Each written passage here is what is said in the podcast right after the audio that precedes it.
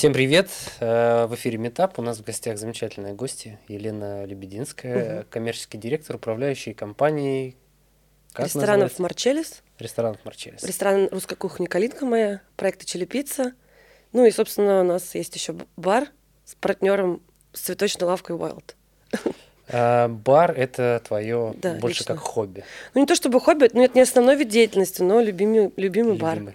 Где считаю, он находится всем? Сейчас расскажем. Пионерская 32.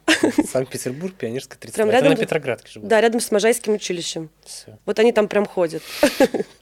Очень большом количестве. Вот. И мы там как раз в доме Керстена, новый дом построил там недавно. То ли ЛСР, то ли кто, неважно, в общем. Мы там как раз вот в новеньком помещении находимся.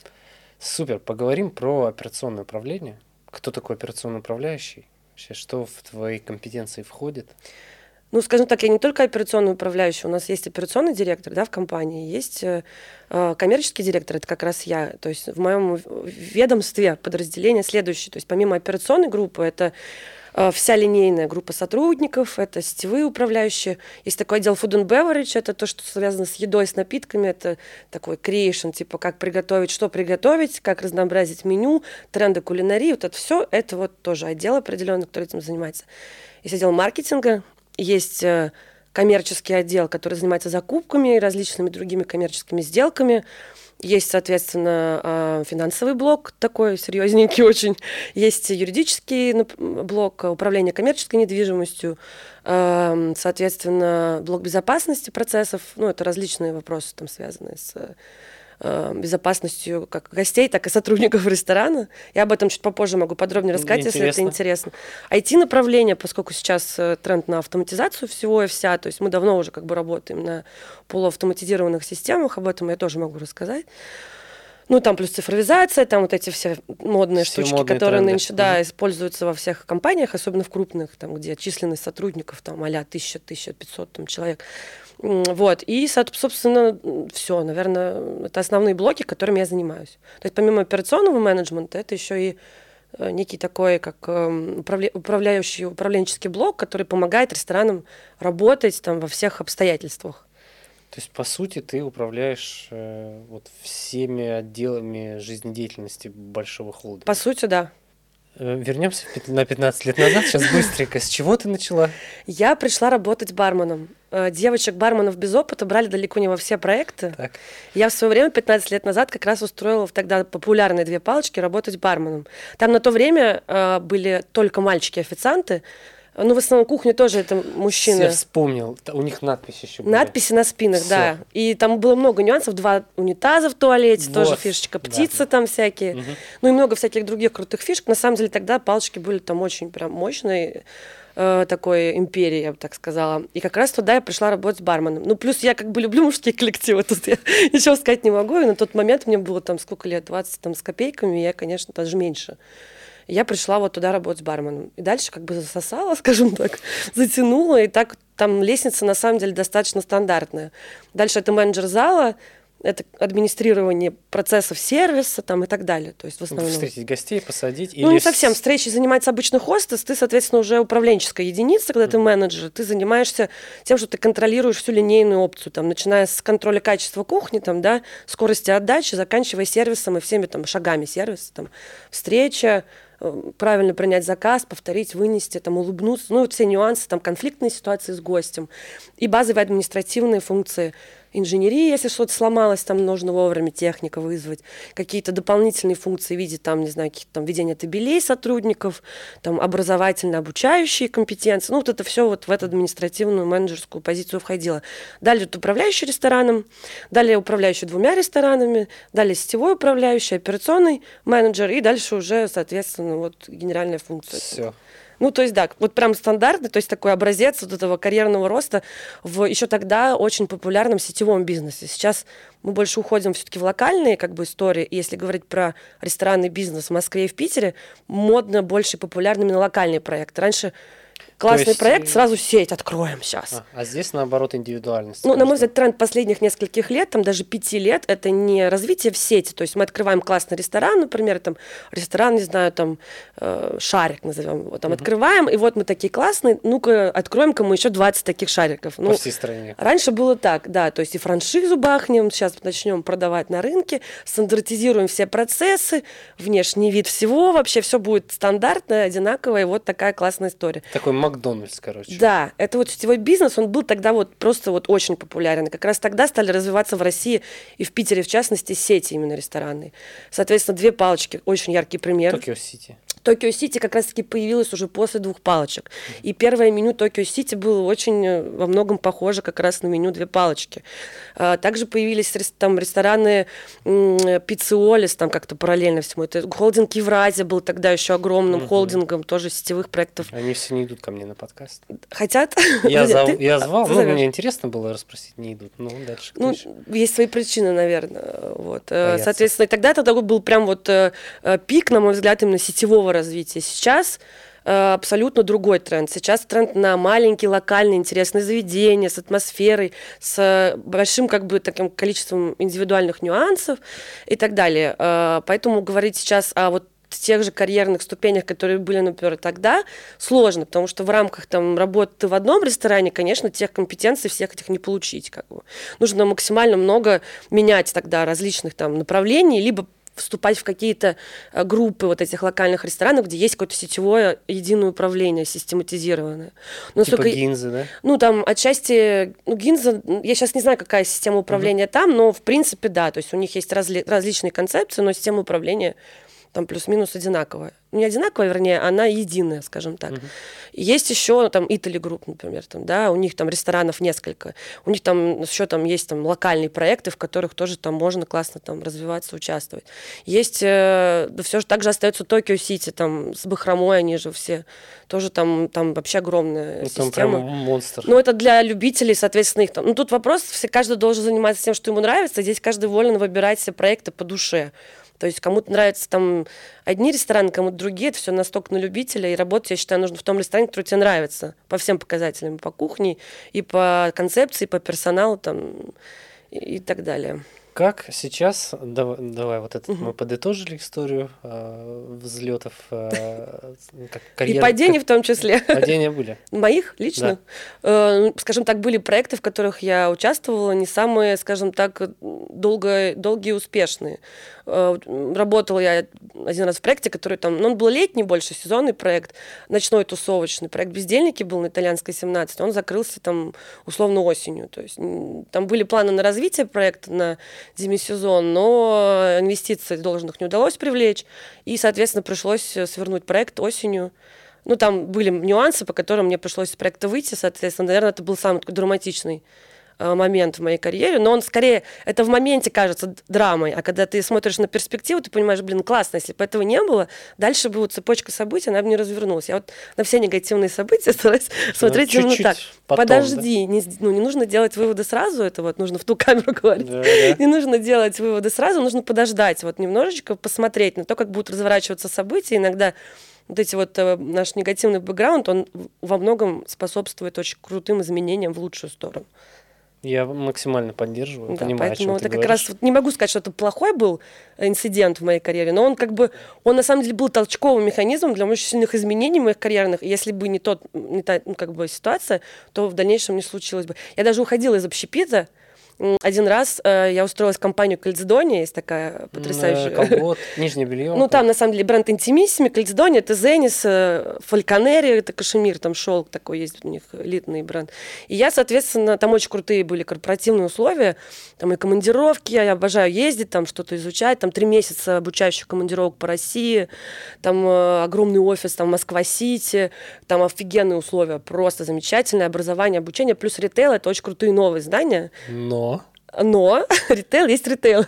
Это определенные такие, скажем, нюансы, которые моему эмоциональному, скажем, и взгляду на этот мир не очень подходят как человеку. И в какой-то момент, когда меня снова стали приглашать в проекты, в рестораны, я как бы согласилась вернуться. И это было тоже крутое решение, потому что как раз тогда начали разворачиваться очень крутые карьерные изменения. Вот так. Слушай, ну хороший у тебя такой бэкграунд, плотный. Мне кажется, сейчас... Работала я много. Вот, самое главное, это, ребята, работайте. Ну, то есть, хотите достичь каких-то высот, нужно работать. Ну, всегда надо что-то делать, я бы так сказала. Не всегда, может быть, нужно работать. Есть, иногда есть смысл остановиться, посмотреть, что вообще происходит вокруг, и как-то замедлиться. Но вообще всегда нужно что-то делать. А общепит, ну, ты сказала немножко про тренды в общепите, да, что сейчас... Господи, общепит такое вот советское такое немного слово. Но, у меня, наверное, где-то оно там просто подзаписано. Можно назвать его хорика. Это что-то слишком... Короче, мы будем называть по старинке общепит. Вот про тренды ты сказала, что сейчас больше идет не сетевая история, а более такая, типа, камерная. Да, наверное, да. Твое заведение, оно вот в ту стезю можно... 73 квадратных метра. Вообще цветочная лавка, объединенная с баром. Очень... Что мне очень нравится, это такая немножко летняя обстановка внутри, очень много растений, зелени, за счет этого натуральные материалы, дерево, сено, то есть такое ощущение, что ты немножко где-то вот все-таки не в Петербурге зимой. Сейчас проще открыть точку? Чем когда? Чем вот 10 лет назад? Намного сложнее. Сейчас намного сложнее? Конечно. А экономика очень изменилась, то есть стоимость, тут люди, которые работают в строительстве, сейчас меня поймут, ибо ежедневно приходят уведомления о росте цен. Если говорить в среднем там, о себестоимости ресторанного проекта, не себестоимости даже, а стоимость инвестиций в ресторанный проект, там, например, там, 10 лет назад ресторан можно было открыть там, за 25 миллионов, сейчас это минимум 50. О каком ресторане мы говорим за 25 миллионов? Ну, где-то возьмем там, 300 квадратных метров, и это ресторан с полным циклом, то есть с большим полноценным производством, где есть там все необходимое базовое кухонное оборудование для того, чтобы готовить на месте, не прибегая к помощи полуфабрикатов. То есть, ну, примерно такое. Посадочных мест, ну, давайте возьмем там 100, например. Там, плюс в идеале летняя терраса, потому что экономика проектов с летней террасой в Питере значительно лучше, чем без. Это вот прям факт, который опыт мой доказал. Соответственно, сейчас очень выросла стоимость оборудования, чаще всего производство не России, соответственно, курсовая там, разница, мы все знаем. Это все евро? Это чаще всего евро, это чаще всего все вот эти моменты, связанные с скачками курса, это дистрибьюторы, кто там занимается перекупкой, они подстраховываются, еще больше увеличивают ценник, дефицит долго едет, там, допустим, какое-то оборудование, поэтому нужно заказывать... с запасом там на 3-4 месяца. Ну, не то чтобы с запасом, но есть такая вероятность, что можно ждать оборудования там больше 2 месяцев, а чаще всего арендные каникулы при стройке 2 месяца. И вот здесь как бы планирование открытия проекта очень важно не обладать с точки зрения календаря вот этого движения. Следующий момент – это ограничения, действующие сейчас в Петербурге. Мы особый регион, ну о политике мы сегодня не говорим. Соответственно, у нас видны двойные ограничения. Это QR-коды, которые мы контролируем, и ограничения работы после 23:00. А для бара, ну, как бы, давайте так, мы в 23:00 только начинаем чувствовать себя раскрепощенными и веселыми, нужно идти домой. Только музыку включили. Только как бы вот ты начинаешь, там, до тебя долетает твой 5-й или 6-й бокал вина, там, я не знаю, ну, кто что пьет, и как бы бар, и ты такой, извините, там, друзья, мы как бы закрываемся, вот у вас еще есть там часик, вы можете там допить то, что вы не допили, а как бы, а потом все. Поэтому, естественно, сейчас для баров самое сложное время, особенно для баров, которые не кормят, где есть только закуски, там, и не позавтракать, не пообедать, ничего. Но в Wild можно и позавтракать, и пообедать. Мы там с кухней постарались. Вот, нас даже очень позитивно оценили там критики, посетившие наше заведение там, в первый месяц. Поэтому вот, рекомендую во все камеры, сейчас надо сказать, посетить. Вот. И второе направление бизнеса Wild – это цветочный все-таки бизнес. Он тоже это отдельный канал продаж. Это вообще коллаборация какая-то? Не совсем так. С моим партнером Саней, вот мы когда открывали у Ани, очень долгая история, связанная с цветами, аж там из поколения в поколение. Изначально идея была открыть цветочную лавку, но цветочная лавка – это вообще рынок. Без алкоголя, это как бы вообще бессмысленно. Согласна. В общем, ну, я, в свою очередь, всегда хотела, чтобы был свой бар, поскольку я очень позитивно отношусь и к веселому времяпрепровождению в баре. И, в принципе, атмосфера именно бара, а не клуба бара, мне это прям очень близка. И всегда хотела, чтобы был свой бар. И вот, соответственно, мы решили, что а почему бы не объединить? И получилось, на самом деле, очень удачно. То есть, ну, это 2 бизнеса, это 2 канала продаж. То есть, это абсолютно 2 разных бизнес-модели и конструкции. Это немножко сложно, но когда ты понимаешь, что у тебя есть дополнительные мощности там, на эти 72 метров получение выручки, это круто. То есть ты не только получаешь выручку с еды, с напитков, а еще и с цветов. Это тоже важный такой момент, особенно когда у нас так все нестабильно там, и так далее. Ну, плюс доставка, там, но это мелочи всякие. Короче, сейчас все стало дороже.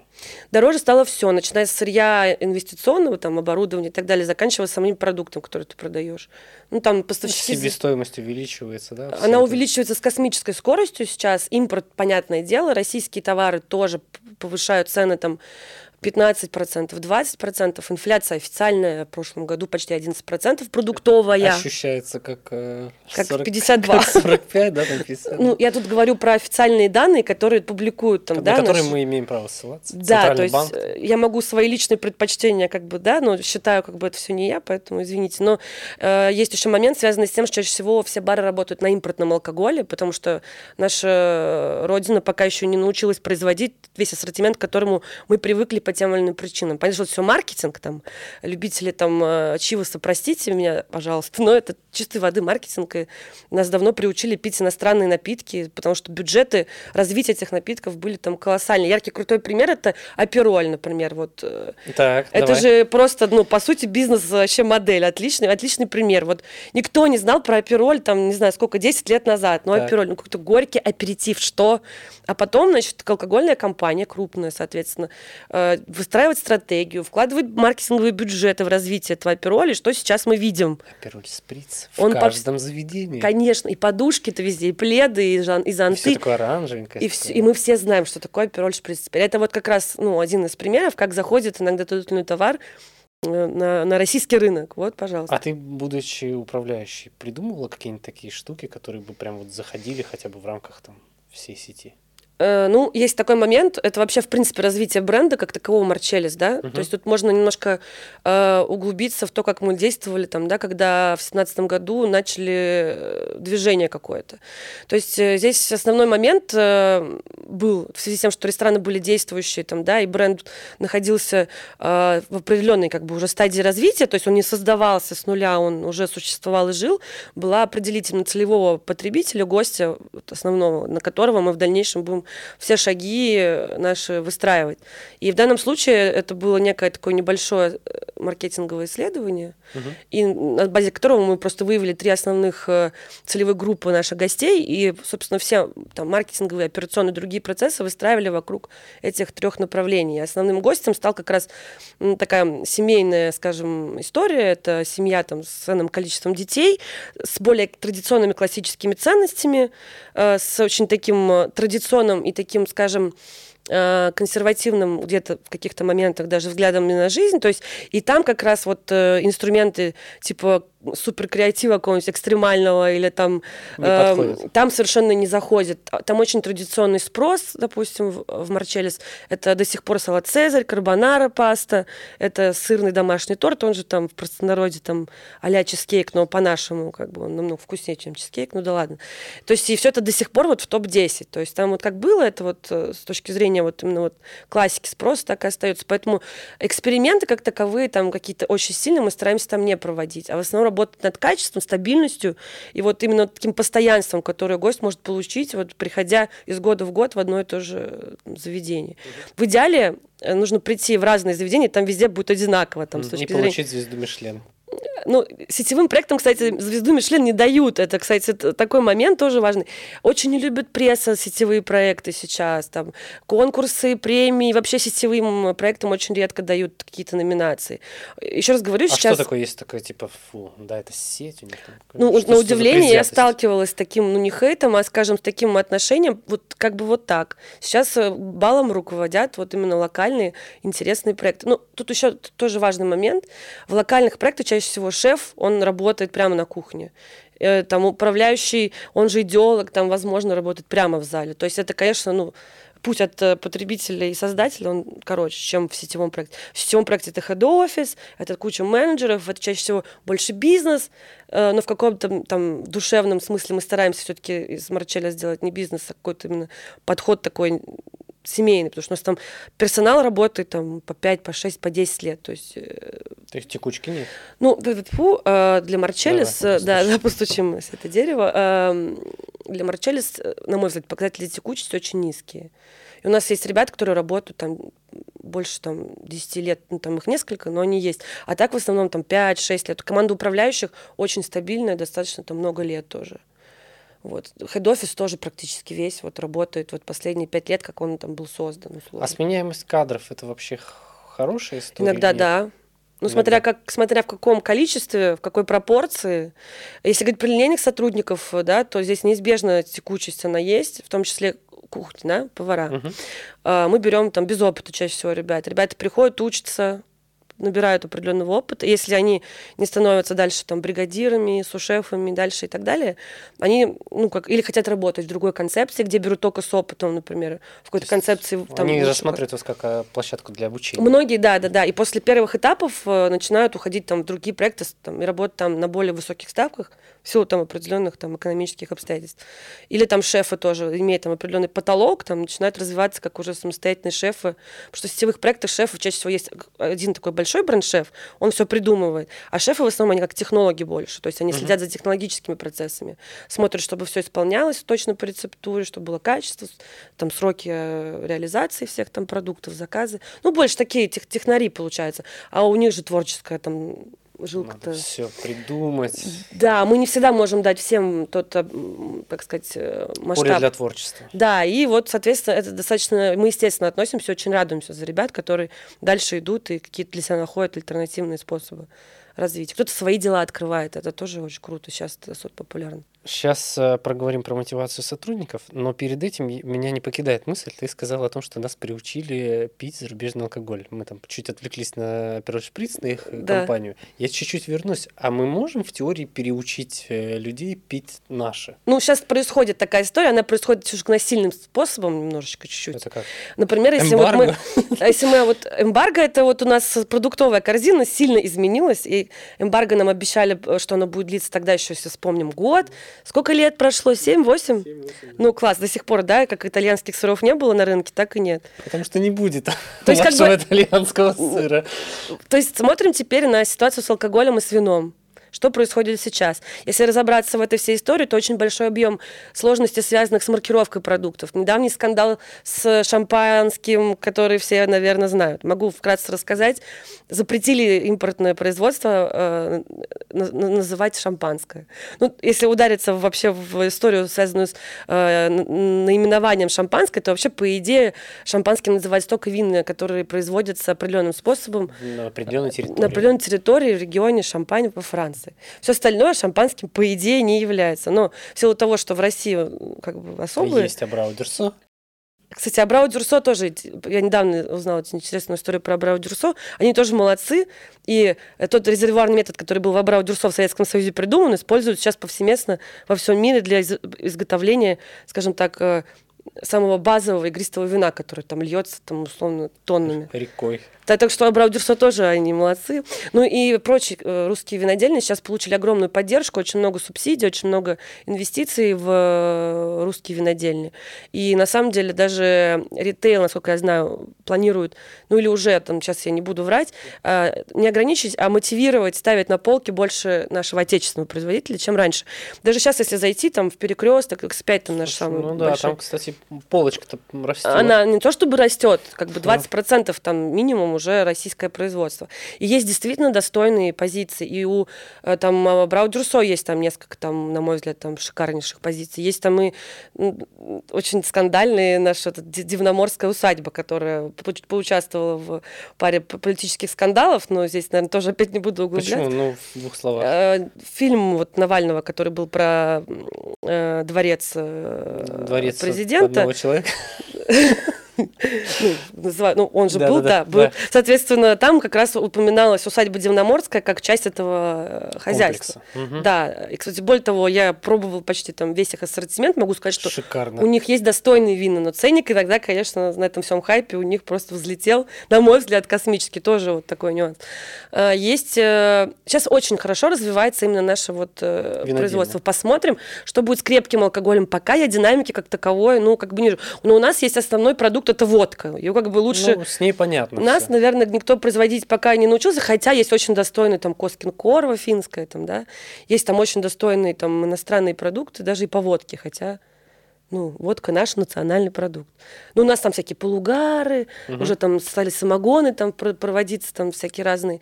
И пиво, соответственно, тоже очень много крафта. Сейчас именно отечественного производства, более того, питерского производства.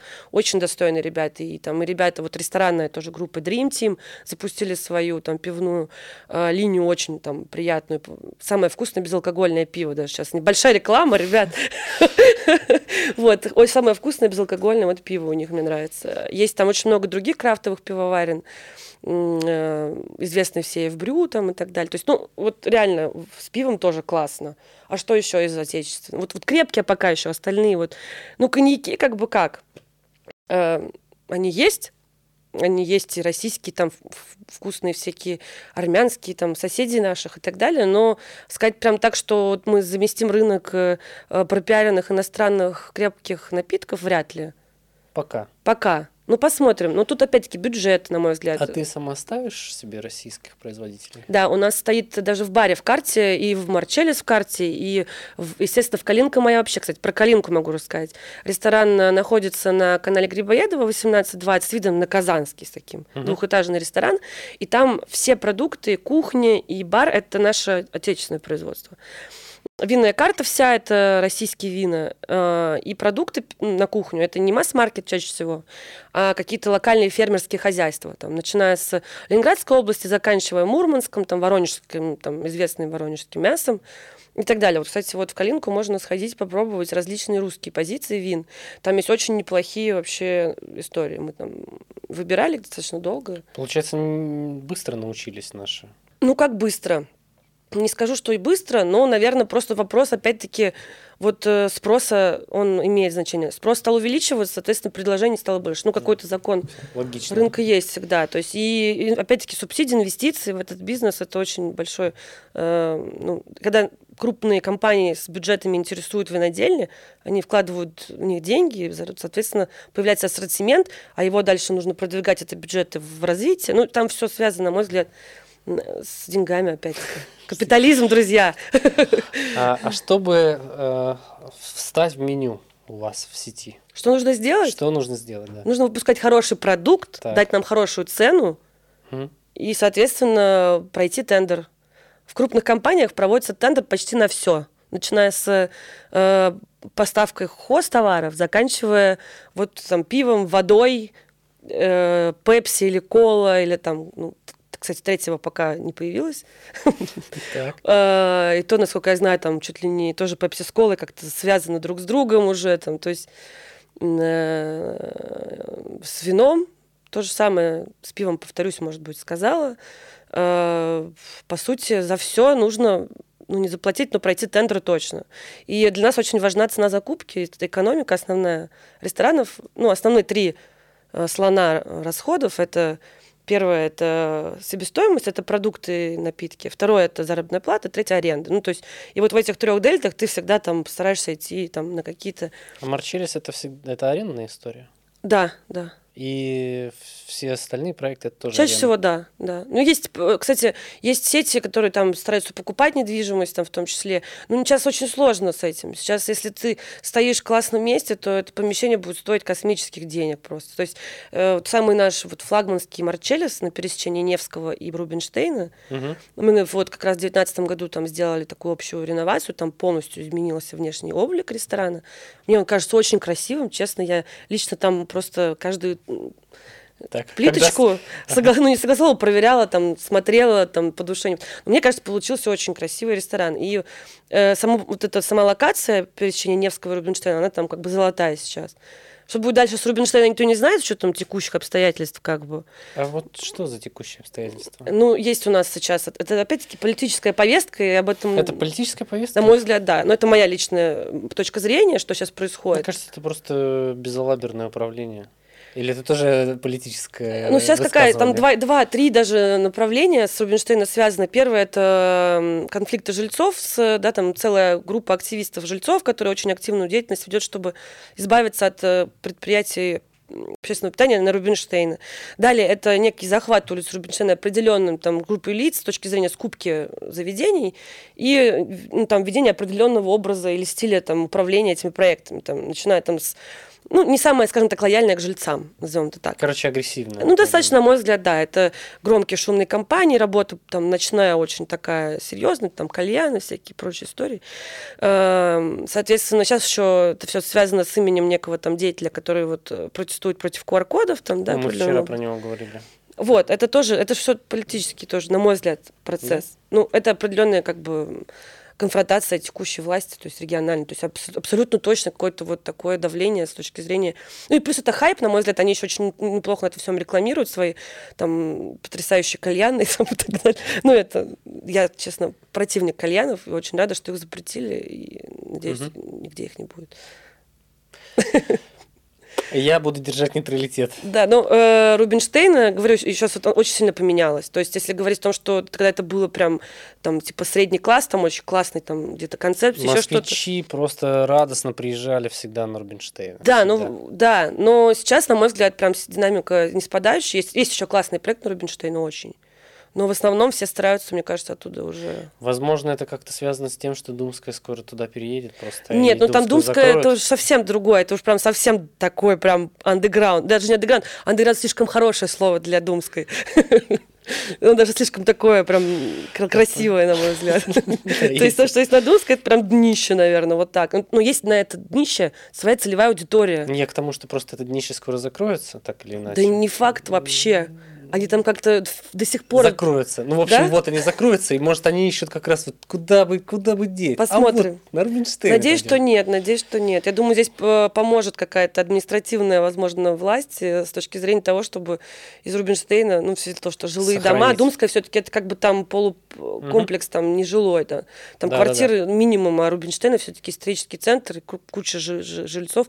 Ну, как-то, я считаю, надо в данном случае считаться с этим фактом 100%. Ну, плюс, мне кажется, все равно семейная история, она вообще как-то более, как это сказать, более рентабельная, что ли? Семейная история, она более долговечная, долгосрочная, потому что семейные ценности, какие бы ни было там, к этим новых у нас тоже вот этих всяких историй, то есть они все равно будут. И все равно есть традиционные, консервативные люди, которые вот за классические семейные ценности. На мой взгляд, самая стабильная концепция, направленная на взрослых, там, средних взрослых, но семейных, скажем, людей. Когда могут и прийти и, там, и бабушки на юбилей, там, и там вся семья собраться, и для детей есть чем заняться. А вы dog-friendly? Да, мы dog-friendly везде, да.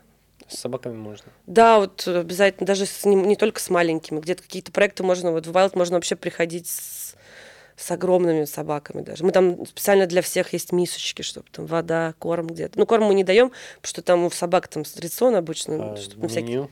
Но мы можем предложить какие-то варианты, конечно, изысканные. Без вопросов. Чаще всего у кого водички достаточно. Вернемся к мотивации сотрудников. Ты говорила о том, что там некоторые задерживаются там по 5 лет, условно. Ну да. Как, что, с чем вы их удерживаете? Ну, явно не цепями. Цепями нет вообще. Тут тактика такая, никого не держим, да. А есть определенные, на мой взгляд, управленческие нюансы. Это некоторые стили управления, которые у нас применяются и где-то даже культивируются, на мой взгляд. Мы такие больше френдли, то есть у нас не авторитарные где-то в каких-то, на мой взгляд, моментах стиль управления, хотя есть жесткие какие-то требования, действительно, но без них, к сожалению, такая большая компания работать качественно вряд ли сможет. Но в основном мы стараемся максимально вот, чувствовать себя партнерами наших сотрудников, а не там, менеджерами, там, какими-то, не знаю, владельцами их жизни, условно. Максимально считаться с их мнением.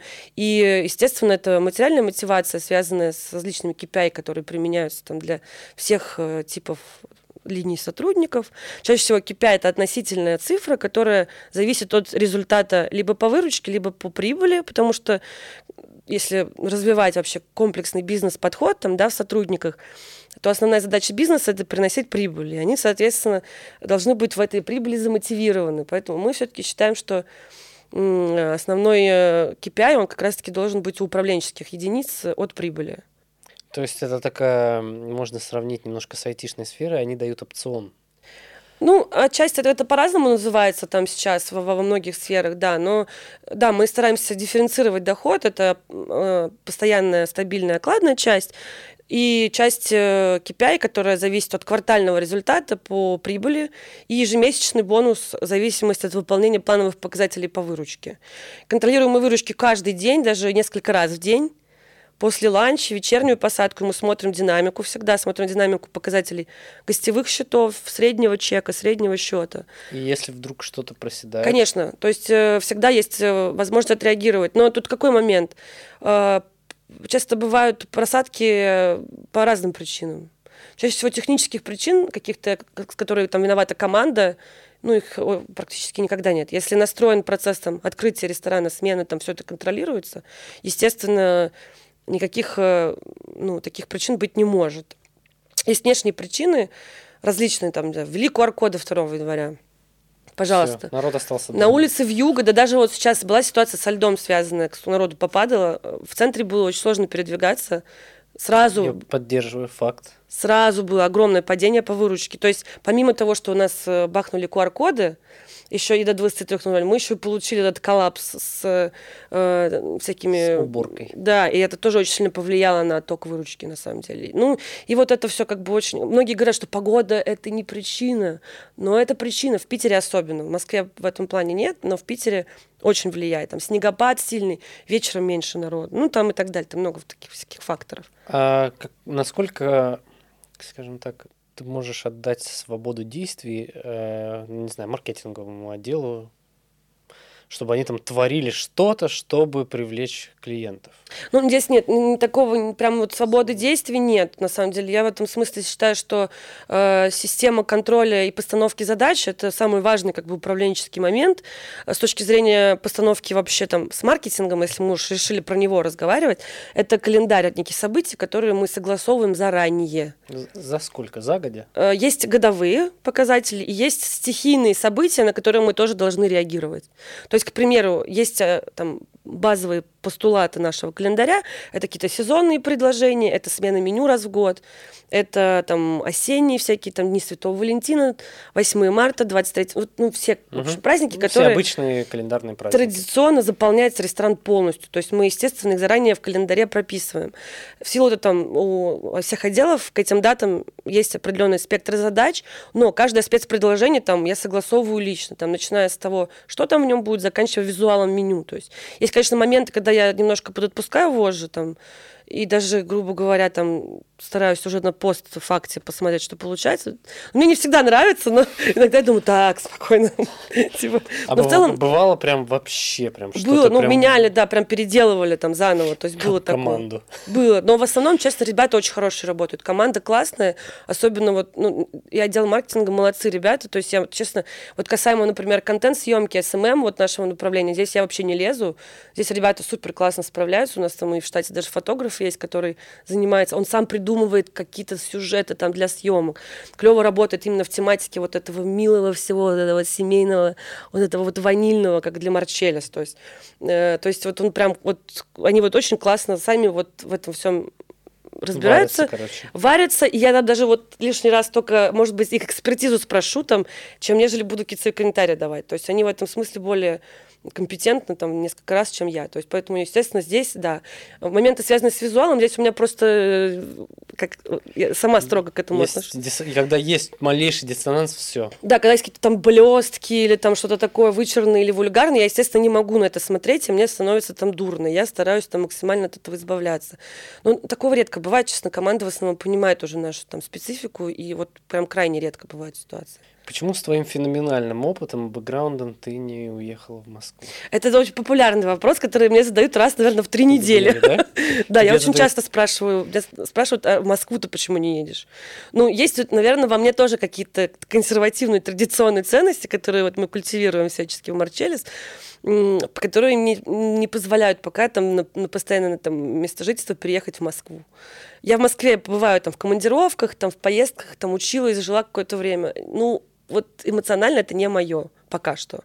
Тот уровень как бы, энергии и такого бесконечного достигаторства, который там нужно, на мой взгляд, держать, сейчас пока ресурса для этого у меня нет. То есть я хочу вот, быть в том микроклимате, в котором я нахожусь здесь. Для меня очень важный там, момент, связанный с семьей, с друзьями, там, с определенным традициями. Себя, да, и да, вот этот баланс между жизнью, работой и какими-то там хобби, для меня это критично важный момент. В Москве баланс смещается в сторону работы всегда. Я пока к этому эмоционально не готова. То есть у меня нет таких потребностей к каким-то там... Я не скажу, что я там хочу большего, там, например, сильно, там, или там мне нужно заработать там кучу тысяч денег. Мне вот интерес этого вообще нет. То есть я кайфую, если я кайфую, я делаю. Если не кайфую, как бы нет. То есть здесь не цель вот как бы деньги, а цель, типа, чтобы вот жить прямо с удовольствием, вот так. Блин, так круто, всем бы такую цель. Ну, как бы я не просто... Ну, деньги пока еще никого отдельно без вот гармоничного лайфстайла не делали счастливыми, скажем так. Я, по крайней мере, не знаю. Но меня они точно не сделают, поэтому пока нет. Давай коротенько пройдемся про, наверное, про безопасность. Как обеспечивается вообще... Ресторанов? Да. Очень много нюансов, на самом деле. Сейчас вообще сам по себе ресторанный бизнес, там 10-15 лет назад, было тоже совершенно другим. Условия труда были совершенно другие. Там, да? Поведение гостей было тоже очень экстравагантным часто. К примеру, клубы раньше, которые посещали там определенные лица с определенным стилем, образом жизни, они сейчас уже давно где-то далеко. Ну, там, к примеру, парочка историй из моей вот менеджерской жизни в ресторане на Озерках. Озерки? Так. Привет, передаю Озеркам.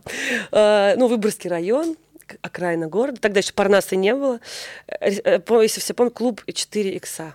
Потрясающее это местечко. Это даже, по-моему, сеть, да, какая-то лютая. Большая? Да, как раз, да. И они сейчас уже, насколько я знаю, там... Не актуальны просто. Ну да, но вот такие форматы были тогда очень популярны. И, конечно, аудитория тоже была иногда своеобразная. Вот в ресторане на Озерках там и драки были, там скорую мы вызывали, там кого-то там просто втаптывали, там, условно. И перестрелки были, там еще что-то. Это вот раньше было в общепите.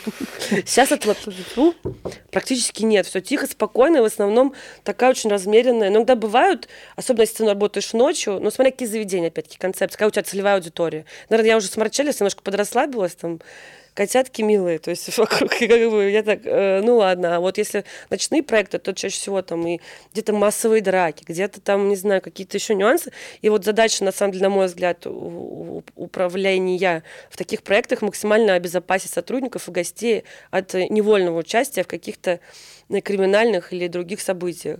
Как это делаем мы? У нас есть служба безопасности, у нас есть на каждом объекте административный сотрудник, который, то есть, там, проинструктирован должным образом.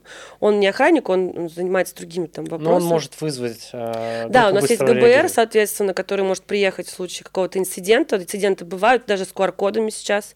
Мы вызывали ГБР, а гости, ну, реагируют на требования нашего вот, постановления 121, если я не ошиблась номером, на это требование реагируют как на какое-то оскорбление. Там, новые модные слова у нас, введенные вот этой группировочкой, это там сегрегация, фашизм и так далее.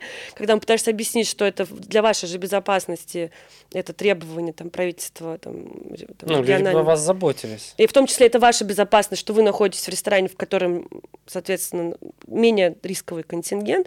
Нет, это вот эти слова, видимо, какая-то вот все-таки прокачка идет. То есть они не поесть приходят, а как бы подискутировать. Ну, на входе мы спрашиваем QR-код, и, соответственно, вот на входе происходит конфликт.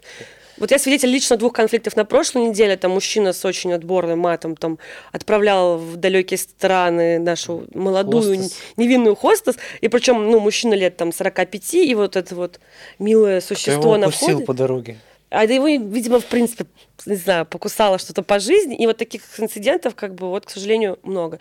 И там вот, вплоть до вызова ГБР. То есть мы вынуждены там вызывать охрану, чтобы самостоятельно не участвовать в каких-то агрессивных действиях, к примеру.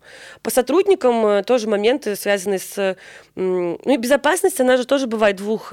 Безопасность бизнеса от сотрудников тоже еще такое. Так, внутренняя безопасность. Да, воровство в ресторанной сфере очень популярное событие. Особенно самая вообще удивительная история, могу рассказать, это там положить в штанину лосось, тушку лосося, вот аккуратненько вот так вот это вдоль ноги. Да, или куда-нибудь в рукав вот так вот положить лосось, пойти. Или там шкафчики с там, каким-то продуктовым набором невероятным, когда там пару раз у нас такие прецеденты были. Ну, выпить с бара, продать с бара, это тоже классика ресторанной сферы. И мы, конечно, чтобы эти издержки и потери не нести, должны контролировать всю эту историю. Это камеры наблюдения. Камеры видеонаблюдения, инвентаризации, контроль выхода-входа сотрудников в ресторан. Ну и бдящий, скажем так, административный и ресторан и сотрудник вот административной службы, который как бы должен, по идее, там, осуществлять вот этот контроль. Но это очень часто происходит. И махинации с официантской работой, там как-то там все. Ну, там много вариантов, там скидон провести, не провести, там у них там. Я схемы рассказывать не буду, чтобы никому рецептов не давать, но их очень много, и они такие рабочие. Поэтому как бы мы их знаем, поэтому легче контролировать. Но это тоже такое. А сколько может потерять заведение одно? Да, господи, если не контролировать. Этот вопрос, мне кажется, до 50% спокойно какой-нибудь бар, если мимо кассы льется алкоголь, угощается, пробивает. Там же куча раньше налов было в барах-то. То есть да. Все ты можешь просто вообще как бы на 50%. Да какой-то даже можешь там вообще. Ну, то есть я такие бары видела, в которых там просто люто мимо. Воруют. Ну, воруют, как они там воруют, да, то есть так и есть. А что насчет безопасности продуктов? Имеется в виду хранение? Хранение, вот процесс доставки, вот эта история с вот этой системой Меркурий и так далее. У нас есть Меркурий, есть ЕГАИС, это напитки, да, то есть Меркурий это пока некоторый список продуктов, не все продукты. Но чаще всего с продуктом все достаточно понятно, это доставка товара в ресторан, приемка по накладной и подсчет, чтобы все было четко с точки зрения количества килограмм и того, что указано в накладной. Далее это правильное хранение, это товарное соседство, это работающее, хорошо работающее оборудование, чтобы заморозка, холодилка работали в должном температурном режиме, это маркировка всех продуктов, чтобы отслеживать сроки хранения, у каждого товара есть свой срок хранения. Соответственно, это правильное изготовление полуфабрикатов, опять-таки хранение и маркировка. Ну и, соответственно, должным образом необходима реализация. То есть все просто. У вас внутренние курсы есть? Курсы внутренние, образовательные? Да, потому что ты коучишь людей. Ну, для меня это просто элементарно. Я не знаю, я в этом живу просто сколько лет, и я как бы считаю, что это такие вот... База. Это как бы вещи очевидные. Оказывается иногда, что это не очевидные вещи. Но там много нюансов, но их вот прям на практике нужно показывать, рассказывать. Но, по сути, путь товара, он такой достаточно... прозаичный, ничего такого сверхъестественного. Ну, самое важное, там, не заказывай слишком много, чтобы не списать потом 30%, а то и 50%. Лучше не дозаказать? Нет, не скажу. Стоп-листы – это очень плохая репутационная история. Вот есть в меню ассортимент, ты вот обязан его продавать. А, это вот когда заходишь и там… Тебе говорят, этого нет, этого нет, этого нет. И ты такой думаешь, да блин… Это плохо. Иногда это бывает из-за того, что различные есть нюансы, которые вообще с тобой не связаны. Ну, к примеру, у нас был там завод, который занимался копченой уткой. Он там закрылся, копченой утки было там в какой-то момент там просто нигде не найти. И вот это копченый там салат с копченой уткой встал на стоп, и как бы тут ты хочешь, не хочешь, быстренько меняешь ассортимент. Ну, то есть, ну, я, к примеру, то есть, или какие-то там другие вещи, ты там, какие-то другие кризисные моменты там, срочно нужно поменять меню там, в данном случае. Ну, мы его, естественно, выводим. Это блюдо, если оно нестабильно, выводим из меню в дальнейшем. Просто напечатать меню для Марчеллиса – это совершенно дорогое событие, новое. Потому что мы делаем полную визуализацию, фотосъемку профессиональную. Это качество хорошей печати, бумаги. Но QR-коды мы еще не перешли с электронными меню. А почему? Они, вот, опять-таки, наш консервативный традиционный гость чаще всего хочет полистать этот журнал. И мы стараемся все делать максимально красивым. Тоже таким, прошу прощения, с полным ассортиментом, с визуализацией, это тоже для визуалов. Я, например, вот настолько мне важно посмотреть, вот на что я, вот, что я буду есть, что иногда вот я даже наше меню, которое знаю его наизусть, я его 10 раз еще посмотрю, так, ага, хочу сегодня вот это. И вот глазами выбираю. И вот для таких же, как я, вот мы делаем такую вот историю. Плюс иностранные граждане, не знаю там наших... Или переводы какие-то у нас бывают, удивительные переводы. Ну, иногда... забавные переводы в меню можно встретить. Или там китайцы, например. То есть попробуй переведи там иногда пардели с говядиной и грибами на китайский. Там. То есть, мне кажется, это почти... А так они визуально видят. Это даже когда вы в другие страны приезжаете, в туристических районах. А у нас 2 ресторана на Невском. Это, то есть, Невский 21, Невский 43. Это прям... Ну, то есть центральная магистраль – это восстание. Естественно, мы с иностранцами, когда они были, работали очень много. И тут как бы тоже помощь в выборе. Они хотя бы понимают, что они будут есть, им легче выбрать. Истосковались по иностранцам гостям? Очень сильно, особенно в Калинке, конечно. Тут вообще ресторан получился такой полутуристический, и нам очень не хватает вообще иностранных граждан, чтобы их всех кормить кулебякой потрясающей. Там очень вкусно. Супер. На этой позитивной ноте, я думаю, мы подытожимся. Но мы поговорили так о разных аспектах. Спасибо большое, что пришла к нам на подкаст. Всегда пожалуйста. У нас в гостях была Елена Лебединская, коммерческий директор, управляющей компании «Марчеллис». Ну, там назовем так, просто управляющая компания. Управляющая компания. Да, бренды «Марчеллис», «Калинка моя», «Челепица» и бар цветочной лавкой «Wild». На Пионерской 32. Всем пока.